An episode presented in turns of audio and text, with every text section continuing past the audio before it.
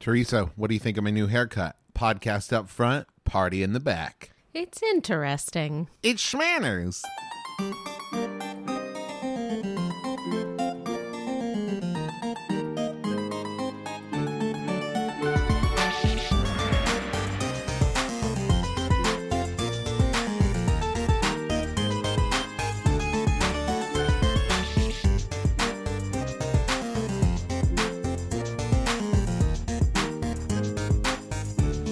Hello, Internet. I'm your husband host, Travis McElroy. And I'm your wife host, Teresa McElroy. And you're listening to Shmanners It's extraordinary etiquette. for ordinary occasions. Hello, my dove. Hello, dear. How are you? Better now that my hiccups are gone. Yeah, oh, it was touch and go there for a while. We almost didn't get, we almost didn't get a podcast. No, we would have gotten podcast, a podcast. that almost wasn't. I remember the day when the children lost the ability to podcast until Santa Claus came. Um, hello, and welcome. gave and gave them the podcast back. Gave them podcasts. Okay. The podcast that almost wasn't. Last week we had Halloween. This week, Christmas. Apparently, it's a it's a weird time to be alive. is a weird time. Hi, everybody. Uh, we're doing another episode. I don't know. I, Um, I sometimes I open my mouth and I start a sentence and I have no idea where said sentence is going. All right. Well, how about we we started off? well, I was going to say that uh, this is a very important. Um, uh, listeners at home, maybe mm, if they know anything about me, may already know this. I am very particular about my hair. Um, and I remember uh, being very young, uh, like uh, 12 maybe, and my family, um, uh, minus my mom, my brothers and my dad always went and like got a haircut like Fantastic Sam's, and my mom would like actually go, you know, to a salon and go to a non-chain place. And I remember being like 12 or 13 and going to my mom and being like, I do not want to go to Fantastic Sam's anymore. I want to go to a fancy place like you. And she was like, okay. Was it the quality of the haircut that was lacking, or was it the experience of a salon that you wanted? Uh, a little bit of both. I, I think, and this is not a knock to anyone who works at Fantastic Sam's. I think there is probably a certain amount of like when a 13 year old boy comes in and they're like, here's how I want my hair, and gives like very specifics that you're like, mm, okay, whatever. and um, I was just very, very, I've always had, um, my point of view has always been like when it comes to personal appearance, the thing you can control the most at least this this was my like teenage thinking thing you could control the most is your hair your haircut and everything and i Well, realize you, now you had some problem skin, right? So Yeah, your hair I- was I- pretty important as an adornment yeah, because your skin was uh, problematic. acne and stuff like that and also like wore glasses had big lips had a big head like stuff that like i didn't so much like about myself that i couldn't change but i could control how my hair looked Hmm. um and i remember very early on getting like very interested in uh you know like a pompadour and like big hair because my hair naturally stands up like i have very uh tall hair naturally and i remember being You have Dragon Ball Z esque hair. I do. I have anime hair, uh, days long. Um, and I remember being younger and trying to like get it to lay down because what I wanted. you wanted the Shawn Hunter. Yeah, I wanted it to. For I wanted it to part in the middle so bad that never happened. And then like I wanted it to kind of like lay down and look nice, but I had so many cowlicks and would stick up all over the place that when I was like real little, I ended up using just a ton of hairspray. There are pictures of me being a real minkus in like middle school where my hair is just like shellacked down because it stood up all over the place. And it wasn't until high school when like short spiky hair kind of came into fashion for for people and like it was it was my perfect haircut and then when i started letting my hair get a little bit long and like the idea of it standing up realized i could get a lot of volume to my hair by like blow drying it and you know not slacking it down and ever since then i've i've just have very tall hair I like your tall hair. Thank you. But so it, it became uh, appearance just became a very important thing to me, and I am very lucky that I live in a time where more and more people are getting used to the idea of um, less and less like gender boundaries as far as like well women go to salons and Right. men go to barbershops and that's just how it is and for a man to care about his appearance is a weird and like I, I'm I'm glad that that's not the guy. I mean, not entirely, of course. We're still not there yet, but we're getting there. So like, I go to a place now where I may it's if it's full, there's maybe one other you know like person who identifies as male there, and mostly it's people who identify as women, and and yet still no one's ever been like, mm, how weird. How weird that Travis is here. Same as like when I get my nails painted, you know, it's it's very rarely commented on. Uh, and when it is, I very rarely understand what they're commenting. Did I ever tell you that? That one time I got my nails painted and I just moved back to Ohio and uh, it was February and I was going down for the uh, uh, premiere of the My Brother, My Brother and Me show in New York. So going up, I guess, going, I was getting my nails painted and this woman walked by and like put her hand on my shoulder and said, good for you. And I did not connect what she was talking about, and I thought somehow she knew my TV show was premiering. I was like, "Oh, thank you, I'm very proud." Um, but so like when it comes to hair, and I also know now, I don't really know what she was talking about. I think to Maybe- have the bravery to get my nails painted. I think it was your nail color choice. She Probably really that. liked it's it. It's really good. It, It's I a really like a good dark color. blue and Yeah. Mm-hmm. a dark red. Um, but I also know now that speaking of like gender identity and everything, hair has become a very, very, very important thing for people because that that idea of like I can control how I look and I have the freedom to change this thing about me and that kind of stuff. So like you see I, I also think we live in a time of very, very, very interesting and very cool hairstyle. One of my I, I mean I, I'll go ahead and give a spoiler for a later conversation, but I found the stylist I did in LA because I went to Rhea Butcher and Cameron Esposito and was like, "Hey, your hair's awesome. Where do you get your hair cut?" so I started going to that person. right? Um, and As did I. yeah, and like that's just a piece of advice here at the beginning. If you're trying to find a new stylist, pick out someone you know whose hair you like and ask them where they go. Go to that person. But like another person whose hair I love, Kate Leth, has like ama- like and that idea of like it's so interesting. And I, I I think we just live in a time of interesting hairstyles. Damn it. So Yes. speaking of time, tell me about history. History. So first, let's talk about barbering. Um, there has always been a, a kind of spiritual connection between the barber and the hair, um, in the way of like, for example, ancient Egyptians were very particular about their body hair and the hair on their heads. Um, and uh, priests, especially, were often de-haired, completely hairless, uh, because it was some sort of it was like it, there was like a superstition around it. Maybe uh, in some places, evil spirits, maybe closer to their respective gods, who were often pictured as hairless. Um, and Sometimes even just for better slip and sliding. you Maybe. know? Maybe.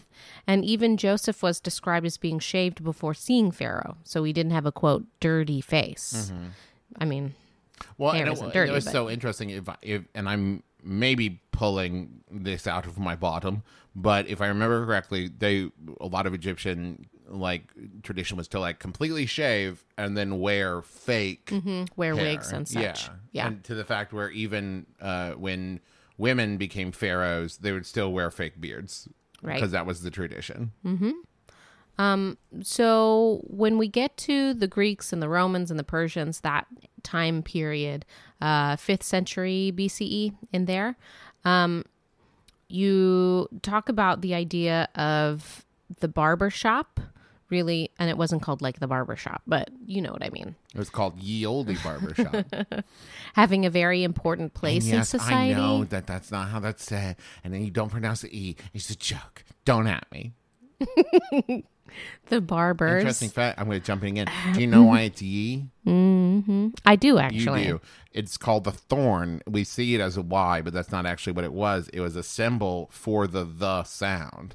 So rather than make the two separate letters, because oftentimes you paid by the letter to have signs made, or you just wanted to condense it, so there that Y was actually a, a letter called the thorn, and that was the th sound. So it wasn't pronounced ye; it was still pronounced the. Anyways, I, thanks Shakespeare Company. uh, was a place for uh, men to meet and socialize and gossip. Um, it also reflected a little bit of your status in society, which barber you went to. um, where it was located in the city and such. the the idea of it being a kind of community thing that's Yeah. has still continued in Absolutely. many ways. I mean, I I I will say that I mostly see it in media presented that way. I don't know that I've well, no, I take that back. The place I went to, folklore that I went to in LA, um, like after I'd been there a couple times and got to like you know, you see the same kind of regulars and they would get to know me as a regular. Like it started to be like we would all talk about whatever stuff. So especially like they had lots of questions about podcasting or tours or whatever. Like when you got pregnant, that was a big topic of conversation. Um, not so much if I go to like bigger places, but um, you know, I also think it depends on how like what kind of barbershop or salon it is. You know, I think if you have like three people that work there and the same thirty people come every month, I think it's a little bit more of like a community building place and gossipy place. Yeah. Certainly. Um, so up in- until the Middle Ages, uh, there wasn't a lot of delineation between the barber and the doctor. There's a reason for that. They did a Sawbones episode yeah, this, right? so there was barber surgeons. Um, so a barber could also pull your teeth. Um, he could lance boils. He could do bloodletting, um, things like that. and there's a reason for that, right? For a while, it was illegal for doctors to do surgery or religious or something. There was there was some kind of contingency where the doctor only performed certain things, Yeah. and the sur- the the barber surgeon did the other things. because they were considered like unclean or considered what, whatever. There was so, there was some reason why it wasn't just like all doctors are barbers and all barbers are doctors. There were Right. doctors, and then there were barbers, and they were separate things. Right. Um, but in t- 1210 in Paris, they Mm-hmm. Good decided I remember. they decided that they were going to further subcategorize, and so there were academic surgeons, and then there were barber surgeons, and they were delineated by the length of their robes. Academic surgeons wore long robes, and barber surgeons wore shorter robes. Excellent. And uh, were the academic surgeons like the ones studying to like develop new techniques and understandings and stuff? Right. So these were people who had actually studied to be surgeons, um, whereas a barber surgeon that was just one of kind of the trades that you picked up. Can you? I think about this all the time. Can you imagine being alive during a time where like you would just wake up one morning and be like, "I'm gonna be a lawyer now. I'm gonna be. A, you know what?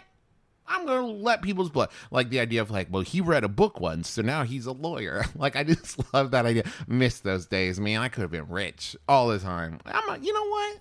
I'm a businessman now. Um, so again, later these two factions kind of merged under Henry VIII in 1540. Um, it was called the United Barber Surgeons Company, but they, there was still there was still kind of a separation. So they were sort of together, but they sort of weren't. Got it. Um, so barbers displayed blue and white poles and were forbidden to carry out surgery except for teeth pulling and bloodletting, which I guess Your basic stuff. count. Your, your your inpatient stuff. Outpatient, outpatient stuff. And then surgeons displayed red and white striped poles and were not allowed to shave people or cut their hair.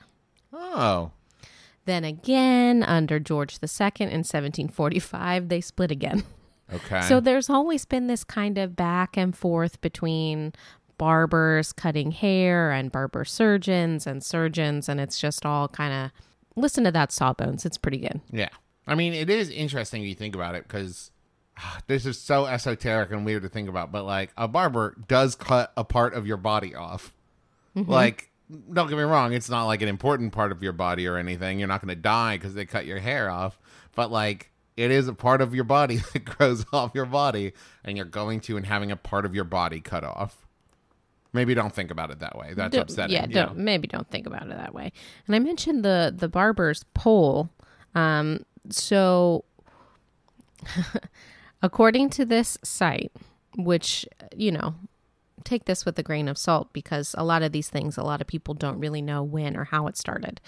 That the surgeon's pole originated from the rod that the patient grasped in order to make their veins bulge, making their veins easier to cut or slice open for bloodletting. So then the red stripe was blood? Because I've heard that before. It was supposed to represent like blood or something. Right. that- So the brass ball at the top was was representative of the basin that was used to collect the blood, and the red and white stripes symbolized the blood-soaked bandages, which would be washed and then hung to dry on the rod outside the shop. gross. The bandages would often twist in the wind, and this forms the spiral pattern that we see on barber poles today. Gross. Like I said, some of these things may be true, some of them may Yeah. be not true, but I thought that that was some very interesting imagery. Gross. Gross. Gross, gross, gross. All of this was gross? Okay. cool, cool, cool. So, um, now that we've done sort of kind of ancient history, we want to bring barbers up to the present. Um, and I would be remiss if I didn't talk about the the different cultural and um, even sort of uh, neighborhood relationships that go on at the barbershop. Um, his, during the 19th century, black owned barbershops were visited by mostly very prominent white clientele. Um, it was difficult for a black man to approach a black barber for a shave using the same instruments that he would use on the white customers. So there was there was a lot of segregation as far as like the the shaving apparatus, the chairs that they were allowed to sit in, and all this kind of stuff. Um, so this was considered, as far as like the segregation was considered a necessity at the time for their economic stability. Um, as long as white men continued to come to the black barber shops, the barber's family has stability and, you know, they could provide for their families. Um, and it was also an attractive position because uh, the conditions of working inside a barber shop were a lot better than a lot of other jobs that were available. Later, black owned barbershops were opened to serve specifically black clientele. Um, and that was kind of the beginning of this cultural sanctuary for black men. Interesting. Yeah. Um, a prominent barber at this time in 1934, Henry M. Morgan, established the Tyler Barber College, which was the first national chain of barber colleges for African Americans, and that was in Tyler, Texas. Cool. And you said you you said black men, but uh, we're still talking about a time where like barber shops were men only, right? Right. Like okay. Um, I suppose if you, uh, I my research hasn't pointed anything that says only men, but I believe that it was more the masculine type cut of the time. Because that's the thing is, uh, uh, unlike now where you kind of go in and you're like, well, I kind of want to like this. And that." I, I actually there was a barber in Huntington that I went to a couple times, and when you went in, they had names for every cut and every style, and you would say like, I would like a Princeton with bangs, which was my thing, and that's that like short hair with it spiked up in the front, Princeton with bangs, and like you would you would. There was no like, well, so kind of what I'm looking for is showing pictures or something. Like you would go in and be mm-hmm. like, I would like this specific haircut, and Right. that's what they knew how to do. Um, in the 20s, women who requested the bob um, often went to barbers instead of traditionally uh, female salons because still at this time, um, it was kind of risque for women to have their hair cut that short.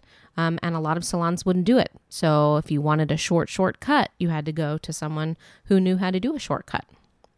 Um, speaking of salons, transition into salon now. Salon, salon, salon, salon. Um, so salon is a French word. Obs. Was that obvious to you? It's pretty obvious. Salon.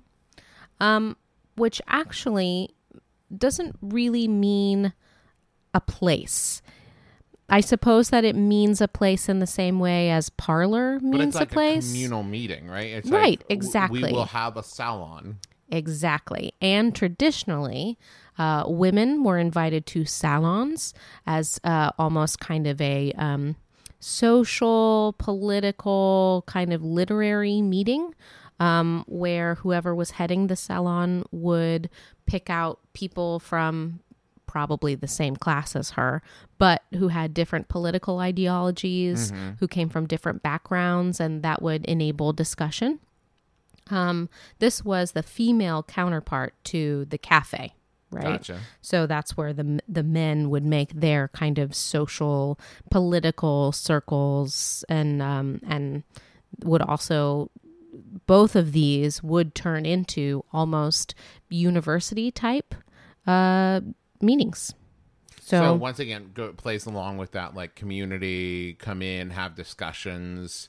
It was not just like we're all going to sit here in silence and get our hair cut. And I imagine there was probably also like styling and discussions about fashion and stuff too. well, of course, I mean anything that was important to the women of the day was available to be discussed. Um, there were I found several articles uh, talking about how in in one corner of the salon, maybe women would be speaking about the new corsets that were introduced and in the other they'd be talking about the American Revolution.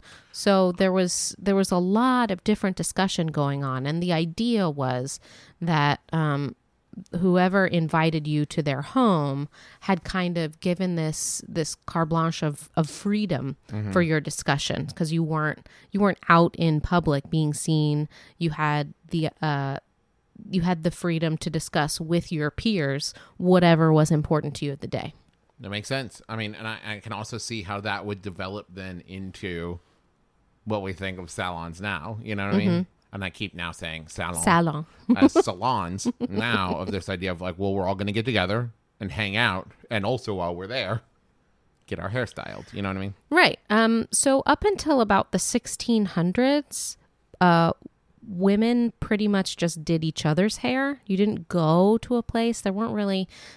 Women weren't cutting their hair. They may have been shaving their hair in different areas, like um, when Elizabeth I was on the throne in England. It was very fashionable to shave your hairline back um, or pluck it. Ouch! Right. Ow, that much? Ow. Yeah.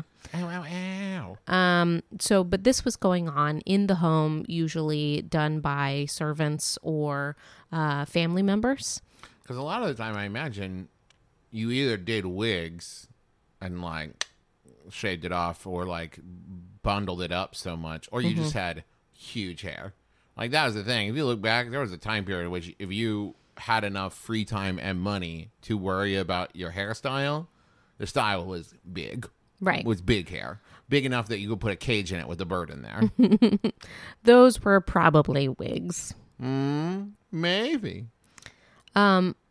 So, once once these areas uh, of of higher society ladies, basically, um, once they started having plumbing, um, and you were able to actually wash hair in places, you know, you as a as a from differently from your body, right? Um, so that requires almost kind of like a, a shampoo bowl and and plumbing and such, and um, uh, that was probably used as early as the 18th century, um, where you kind of had this this almost um, th- the beginning of the idea of like pampering, right? So someone else would wash your hair, um, and whatever if you could afford to pay for it, you could do it. By the way, that uh, and just personally speaking, one of my favorite parts about getting my hair cut. Oh yeah, I really like it. It's very uh, ASMR for me, having my hair washed by someone else. Someday I look forward to being able to pay someone to do it full time. no, I would. That would be the weirdest thing. What do you do for a living? I shampoo Travis's hair. No, no, no, no, no, no, no, no.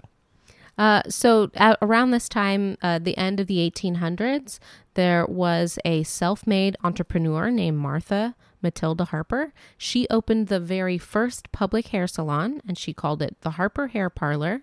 Um, she's credited with being the inventor of the salon recliner chair, Ooh. uh, but she never patented it. So oh no. yeah. Um, but she also turned this into a teaching salon. So she started training schools and employed girls in her salon. Well, cool. Um, I think that that's going to cover our history. Um, so maybe we'll do some thank you notes and then head on over to some questions.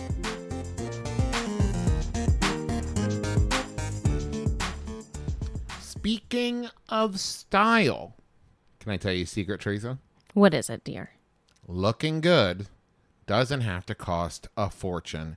I know. How do you know? How do you know this, Travis? Wait, hold on. Let everyone's minds finish being blown. okay. Uh, okay.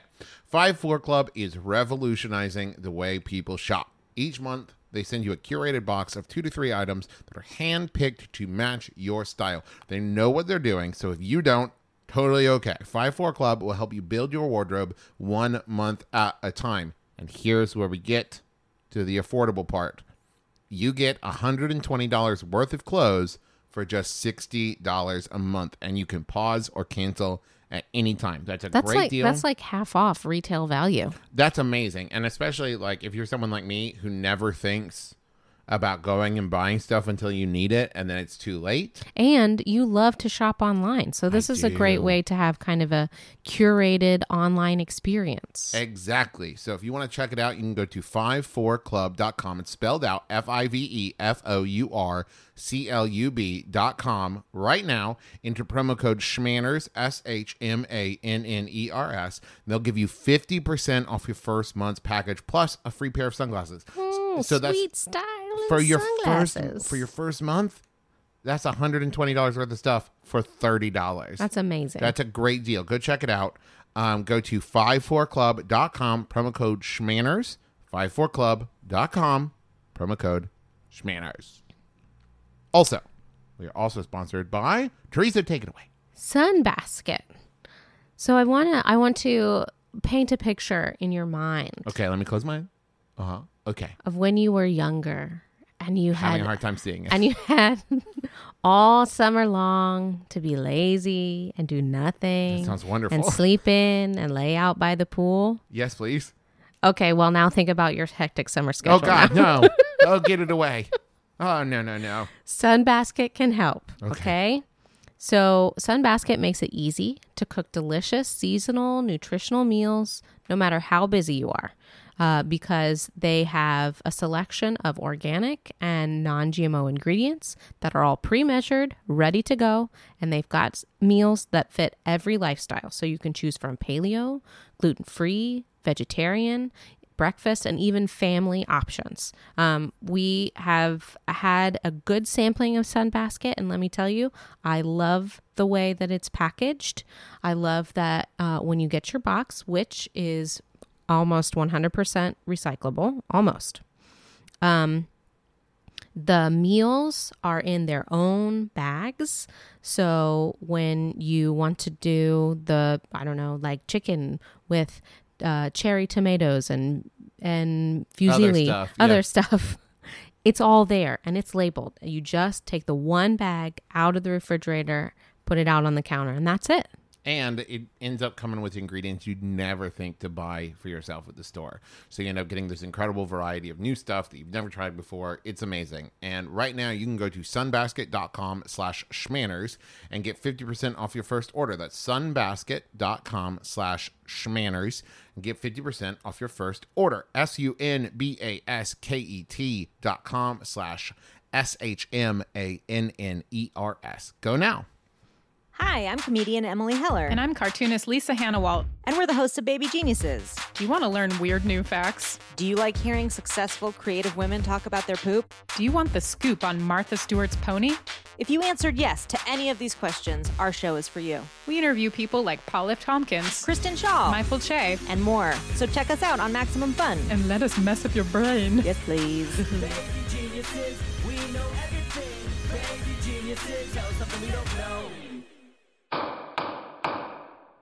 Judge John Hodgman ruled in my favor. Judge John Hodgman ruled in my friend's favor. Judge John Hodgman ruled in my favor. I'm Judge John Hodgman. You're hearing the voices of real litigants, real people who have submitted disputes to my internet court at the Judge John Hodgman podcast. I hear their cases, I ask them questions, they're good ones, and then I tell them who's right and who's wrong.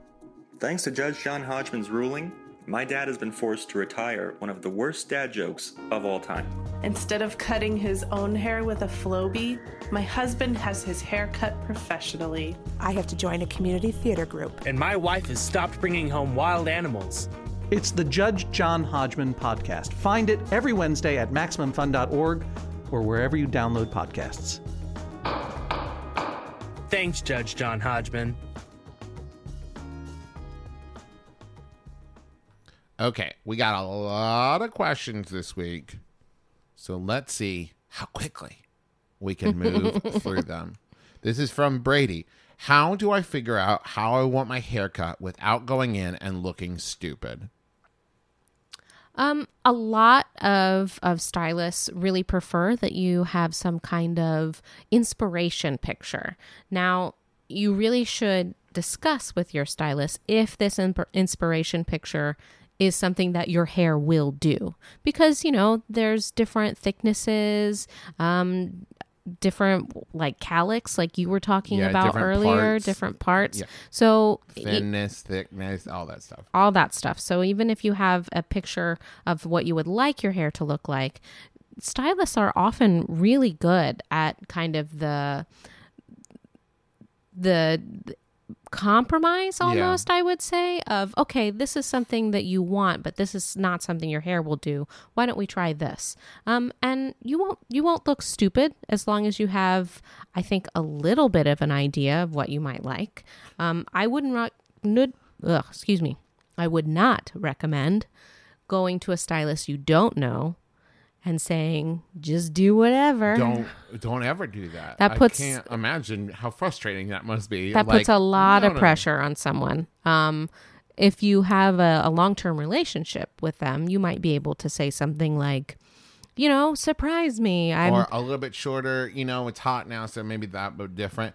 I I also think my recommendation: if you get a haircut that you really like, take pictures of it, and then have those saved on your phone or whatever. And if you go to a new, or even if it's just been a while, because I think another thing to think about is people often forget that. For you, the customer, it's a singular event if you go to, you know, your stylist. Mm-hmm. But for your stylist, they may see like 10, 12 people a day. It's so true. between your appointments, they may have, you know, cut 100 people's hair. So just walking in and saying, do what you did last time might not help them. Right. So I think saying like, you know, I really liked it like this and show them the picture and and go from there. Uh, this next question is from Kat. Is it impolite for me to not talk while getting a haircut? I'm not very talkative while my barber i- while my barber is, and I'm not sure what to do. No, it is not impolite. Um, everything I have found both online and in my personal experience is if if you are not ready to kind of like talk about your entire life, that's just fine. That's what your experience means to you. So a stylist is usually happy to let your experience be what you want it to be. Um, if they're quite talkative, you may find that if you bring a magazine with you, uh, that they will kind of get the hint. Or I'm always more into the direct approach and saying, I would love to just let you do your thing and and let me relax. Here's the thing a very important thing to keep in mind, and I hope this doesn't sound like I think it's going to. Mm, it probably will. They work for you. um, I, we got a lot of questions about like being afraid to be rude, about wanting something changed about your hair, or wanting it cut a specific way, or something. And we'll address this as we go down through. But like, it's not it, this is not a collaborative teamwork effort you are going to them and paying them to do what you want for this thing this is a service that they are providing to you um so like unless it's your friend giving you a free haircut i think that the experience goes best when you ask for what you want and treat it as though it is a blank slate experience that you get to dictate how it goes. You know what I mean? And then tip them well. If that's the case, I can't stress this enough. If you go into this the way I do, which is I would like this experience to go exactly how I want it to go, you then need to tip really good at the end. And Travis, I don't think that you're advocating that you argue with your no, no, stylist. no, no. And you're not going to go in and be a jerk to them or anything. right. This idea of going in and being like, I'm afraid to say something. Like, don't, no, don't do that. Don't be afraid. I think what stylists really like are happy clients. Yeah. Return clients.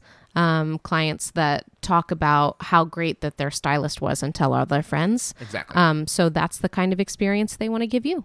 And don't sound demanding. That's the other half Yeah, of you shouldn't be demanding. Don't be demanding. Just know what you want and don't be afraid to say like, here's what I'm looking for. You know what I mean? And I I have also learned um, if you can memorize stuff, like for example, I usually get like the back and sides of my head buzzed shorter, right? Where then they use scissors and stuff on the top. Remember the length of the guard that they use for the side and the back of my hair, rather than expecting them to remember it.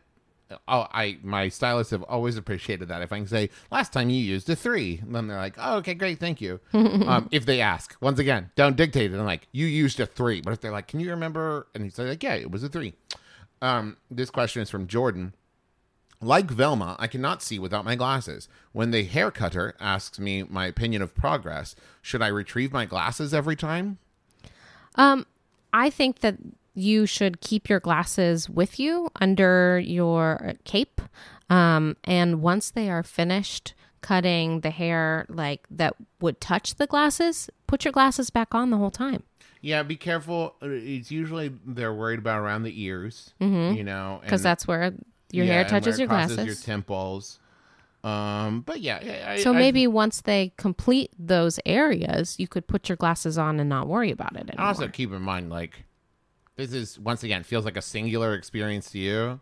You are not the first person wearing glasses they've ever cut the hair of. Exactly. they are expecting you to put your glasses back on. It's okay. Um this que- oh, okay. This is this was our big question. This is from sarah jane. What exactly am i supposed to do if i dislike the haircut? Okay. If you dislike the haircut, you should say it before you leave. Um, like I said, stylists are interested in happy customers, customers that come back, customers that refer their friends. So they don't want you to leave with a bad haircut. If you don't like it, I'm certain that they will do everything in their power to adjust it, to fix it for you. Um, a lot of salons even have uh, 72 hours where if you go away and you, you decide you don't like it, either it's too high maintenance for you or you find that there's a section that you normally comb one way and they combed a different way. Uh, so the length is wrong, all that kind of stuff. You have 72 hours for a lot of places and sometimes even longer uh, to come back and say, I'd like this adjusted. Um, I would say that if you don't like your haircut, um, and uh, you they offer you a, a fix, that fix is part of it included in the price of the full haircut. Don't expect to get your haircut comped for you. Um, because they did provide a service and they offered so to you're adjust saying it. the fix is the fix and not like well i don't like my haircut so i don't want to pay for it exactly. Exactly. Um, I also think, especially if it's if you can give specifics of like this is not laying right. I don't like that this sticks out. So rather than just saying like I don't like this, I've also found not to negate your feelings about the haircut. I've also found that oftentimes when they finish cutting my hair, they don't style it the way I do, mm-hmm. and so just looking in the mirror, sitting in the chair, it's like, mm, but then I go home and style it myself, and it looks exactly like I want it to. So, Right. Which I think is why that waiting period is available for a lot of places. Um, so you can you can live with it for a few hours, days, and then decide if you need to get it fixed. What I would not suggest is going to another stylist to fix a problem before you have gone to the initial stylist, um, because they like any profession, I think that stylists want to do a good job. They want their work to be appreciated. So if you just dislike your haircut and you go to a different person to quote fix it, you're you're not letting the stylist uh, display their best work. Um, this question is from Amanda, and um, Amanda specifically asked how much is appropriate to tip for a dye job. But I think in general, like, what's the tipping policy? I've always done twenty percent. In America, it's usually 20%. Now, different cultures have different tipping practices. Um, I would say that the longer you spend in the chair, and dye jobs are usually a longer process than a haircut, um, the more time you're taking up, the more skill that's needed, um, you should tip a little more. Um, this question is from Finley. I am a trans man who is constantly directed to the women's side of the salon. How I, how do I politely ask to go to the men's side? And I think once again, this falls under like You are there for your experience, and I don't think. I, I I say this a lot, but I think it's nice to ask like, how do you politely do it? But I think there's no harm in saying like, I'm here for a men's haircut, or I am a man. Period. Like, you know what I mean? I don't think that there's any harm in saying the thing because they may feel a moment of embarrassment or like, oh, I'm so sorry, right? And then that moment is over, mm-hmm. right? Rather than you having to feel it all day, week, however long that feeling sticks with you. Say it, say it. Right. And I think one way that you can that you can have this conversation just once is to make an appointment with your favorite stylist. Um, if your favorite stylist is on the quote men's side of the salon, then you'll just be going to your stylist. Um, and this is where a relationship with your stylist at your salon is important so that uh, they can make you feel comfortable and enjoy your experience. So make you know make friends with your stylist and uh, just make appointments with them, and then you might only have that uncomfortable feeling momentarily. Uh, this question is from Sean. Is it rude to refuse the shampooing before a haircut at a salon? I always feel bad saying no. Um, I think that the way that most stylists are trained to cut hair, your hair does need to be wet. Um, but if you decline shampoo for any other reason, um, you should maybe say, but I'll take a rinse. Yeah, I think the important thing is if you want to go and not have your hair washed, don't go with your hair full of gel and mousse and hairspray and you know pomade and all kind of product that they can't pull a comb through your hair and that you know it's gonna gum up their Scissors and yeah, stuff like that. exactly. Because here's the thing, hair cutting scissors are very expensive. They are. my my stylist was telling me about how much it costs and like uh, the guy next to her dropped his scissors and she like froze because like they're very expensive. Um so like keep that in mind. Um but yeah i think if you're gonna go you need to go with clean hair then. Eh, wash it yourself before you go so that there's no product in your hair. Um i personally I like to go with my hair styled the way I like it. So then I can say this, but shorter here and here and here, rather than going with like hat hair and expecting them to figure out where my hair parts and how my hair sets and all that stuff. Right. So I don't think it's rude. I just personally think you get a better haircut offering them a template beforehand. Sure. Um, and like I said, it's a part of most stylist training that it's done mostly wet. Um, so uh, refusing a shampoo, fine, okay. Uh, but I think you should be try and be open to the idea of at least a rinse, something to get your hair wet with. Uh, this question is from Jen. My stylist is always 30 minutes or more late, and sometimes I don't have time to wait for her. What is the polite way to handle this? Um, the polite way is to talk to your stylist when this happens um, and say, what can we do to fix this? Where you can have the time that you need and I can keep the appointment. Um, and this is like I I say this a lot, but you really have to decide how important this relationship is to you because this is not going to be easy. If this relationship is very important to you, then you should have this conversation and know that this is going to be a hard conversation. but if um, this is consistent and like it's your time, your time is also very valuable. I mean, there's ways of like you can call ahead before you leave the house and say like, "Hey, my, you know, I know that you guys are always busy. My appointment's in 15 minutes. Are you running behind? Should I still show up at the same time? If you want to save yourself time, or if you get there and they're not ready for you and you need to go somewhere, just go talk to the person in the front and say, "Hey, my haircut was supposed to be at three, and they're not ready. I have an appointment at four. But when it all comes down to it, that's not going to long term fix the problem. Right. So, um, if this relationship is important to you and you want to, and this conversation, like I said, is going to be hard, but here's an idea. You can talk about, I want to continue to get my hair cut by you.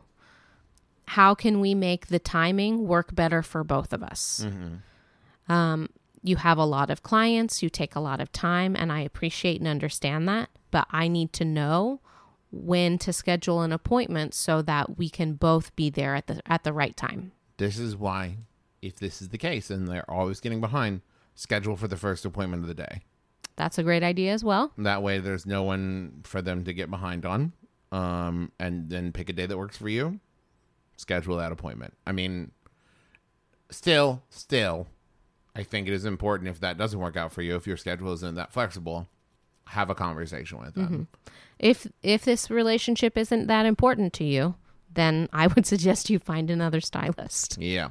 Um, jellyfishologist on Twitter. Oh, that's a good one. I like Uh, it. can I bring snacks to the salon? Sometimes my color appointments are like three hours long and I get hungry. A lot of salons, that's just fine. I would ask that uh, that you make sure that your salon is okay with it. Some foods are better to take with you than others. Um, You, you, don't want to stink, uh, super stinky kind of stuff. Maybe don't I was thinking more like foods that are difficult to eat, like a big old juicy burrito. or soup, um, or yeah, don't do cereal. That would be weird. or something that that would fall apart in your do lap. goldfish crackers. Some, uh, yeah, like crackers or a granola bar, or um, maybe like a piece of fruit or something uh, might be easier and more snack like than, you know, bringing your lunch. But there are some people who really can only get their haircut on their lunch hour. Um, so talk to your salon, make sure they don't have any prohibited food items, and then uh, I'm certain that your stylist will understand if you need to take a few seconds while they're styling your hair to take a bite. Um, this question, we're gonna do one last question from Joshua. Uh, what's the best way to find a place that can actually cut people of color's hair? Cheap places just try to shear me like a sheep, and it hurts. Well, don't. Okay, first and foremost, Joshua, don't go somewhere where your hair hurts. like this is Yeah, that's a bad not, idea. They're they're doing it the baddest. Yes. I think that this is a good place to employ Travis's tactic. Find a person whose hair you like um, and ask them where they get their hair done. Go there. Yeah, I, I, I, in general, that's the best way to go. And also these days, where we have Yelp and the internet, like whenever I have moved to a new location and I'm looking, the two things I employ the most are Yelp and Facebook. Of like, I go to my friends who live in that area and say like, who can recommend a place? Because like one, it's nice to go in and be able to say like my friend such and such recommended you you know what i mean? Because then that's good for them it's good for your friends you know that there's a good relationship there and your friend is going to build up that relationship with the stylist. Um but also you go in with some frame of reference that you know that they can handle the thing that you want. Right.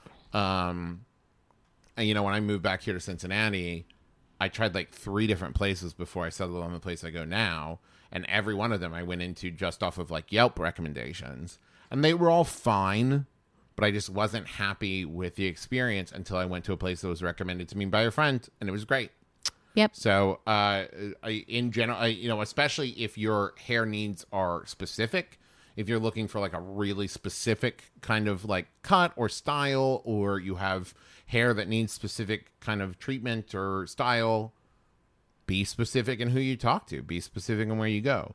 Um, and as far as like the cost goes, I, I, I think that you know, uh, I know that there are places where if you haven't gone in for a while and the haircut's going to take a while, you have to pay X amount. And if you're just going in for like an every month trim or something, Like a cleanup or yeah, something. They, they have a discount of that. Or like you can join like a rewards program or something like that. But my point of view of it, and this is coming from someone who loves their hair and treats themselves, I look at it as a very worthwhile expense. Now, I'm not saying like spend, you know, exorbitant amounts every two weeks or whatever. It's part of personal care. Yeah, but I I like to look nice. and I like my hair to look good, so I pay a little bit more than the cheapest place you can find. Um, so yeah, that's I think that's gonna do it for us. Uh, thank you everybody for listening. Thank you to MaximumFun.org for hosting our show. Um, go check out all the other amazing shows there. Like we said, Sawbones does a great episodes on Barber. A great there was so many wrong letters in there. Sawbones did a great episode on barbers. Um, so go check that out. Um, Also, just as a personal thank you, I want to say thank you. I went to Gen Con this past weekend. Uh, special thank you to Patrick Rothfuss, who facilitated my being able to go. But also, everyone I met there was super nice. I saw Um, some really great cosplay in your pictures. Yeah, and just walking the floor, there are a lot of nice people who stopped to say hello, and I really appreciated it. So thank you very much. Um, let's see what else, Teresa. Um, well, thank you to Brent Brentalfloss Black, as always, for our our theme music, which is available as a ringtone where those are sold. Thank you also to Kayla M. Wasil for our Twitter art. Um, thank you to Keely Weiss Photography for our Facebook banner. That Facebook group is Shmanners Fanners. If you would like to go and join, there's some fun discussion going on there. Uh, this is very important. We did not think of a topic for next week, and there is a reason for that. We will not have an episode next week. We are going on vacation. Um, starting Thursday, we will be out of town for a while. We'll come back for the next episode. We'll probably do a bio rather than ask for questions. Um, but so there will be no Shmanners next week. I uh, just want to let you guys know that ahead of time. Um, How considerate of you. But yeah, so thank you very much, and join us again next time. No RSVP required. You've been listening to Shmanners. Manners, shmanners. Get it?